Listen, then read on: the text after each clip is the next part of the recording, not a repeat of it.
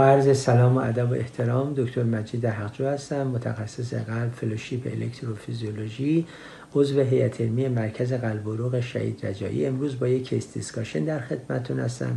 case ما خانم 72 ساله هستند مبتلا به پرفشاری خون که شش ماه گذشته در زمینه بلوک قلبی کامل برای بیمار پیسمیکر دو ای تعبیه شده. آنالیز اخیر بیمار طبیعی است. در معاینه نکته ای نداره. شرح حال قبلیشون هم به جز تعبیه پیسمیکر و پرفشاری خون نکته دیگه نیست. ایشون به دلیل حملات vertigo به یه همکار نورولوژیست مراجعه می‌کنن که درخواست MRI میشه.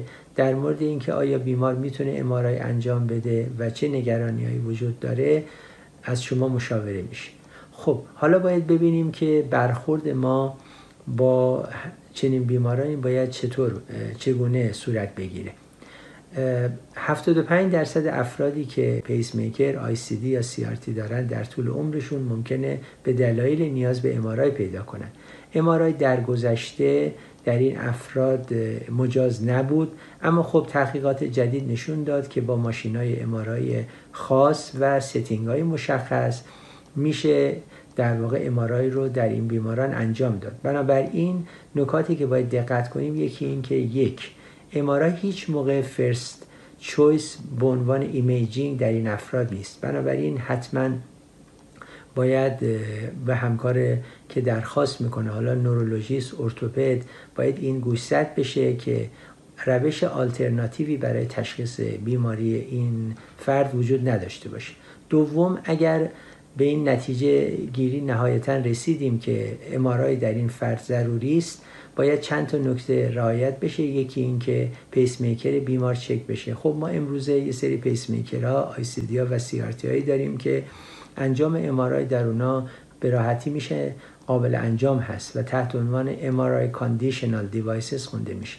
منتها خب در بررسی هایی که اخیرا انجام شده در بسیاری از pacemaker ICD و C هم که در گذشته خصوصا pace ها میشه MRI انجام داد. البته نه در هر مرکزی نه, بر نه با هر ماشینی بلکه ماشین های خاص می‌خواد و setting های مشخص. نکاتی که باید رعایت بشه بنابراین حتما باید چک بشه پیس میکر بیمار با پزشک معالج منظورم پزشک تعبیه کننده device و همینطور شرکتی که این device رو داره اینکه ببینن MRI امکان پذیر هست یا نه. دوم بیمار وابسته به pace هست یا نه. اینا خیلی نکته مهمیه. خب ترجیحاً در بیمارانی که وابسته به پیس میکر نیستن حتی pace های قدیمی میشه این کارو انجام داد با رعایت یک سری پروتکل و نکته مهم اینه که حتما یه سری اگر به این نتیجه رسیدیم که امکان پذیر هست مرکز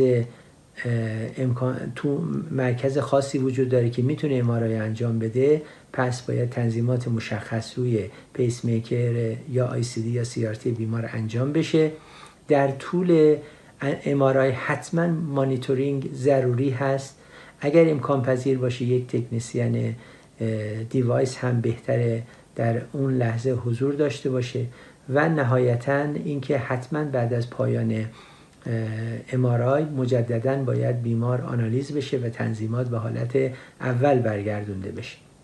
نگرانی هایی که در مورد انجام MRI در این بیماران وجود داره اینه که MRI می‌تونه در افرادی می‌تونه باعث از کار انداختن پیس میکر بشه. بنابراین اگر بیمار وابسته به پیس میکر باشه می‌تونه خیلی خطرناک باشه براش. دوم اینکه می‌تونه پیس میکر رو از کنترل خارج کنه با سرعت بالا pace کنه یا حتی صدمه بزنه به electronic device و اون device دیگه قابل استفاده نباشه بنابراین حتما این نکاتی که خدمتون گفتم در برخورد با بیماری که device داره و نیاز به MRI داره حتما مد نظر قرار بدید. با تشکر روز خوبی رو برای همه آرزو می‌کنم.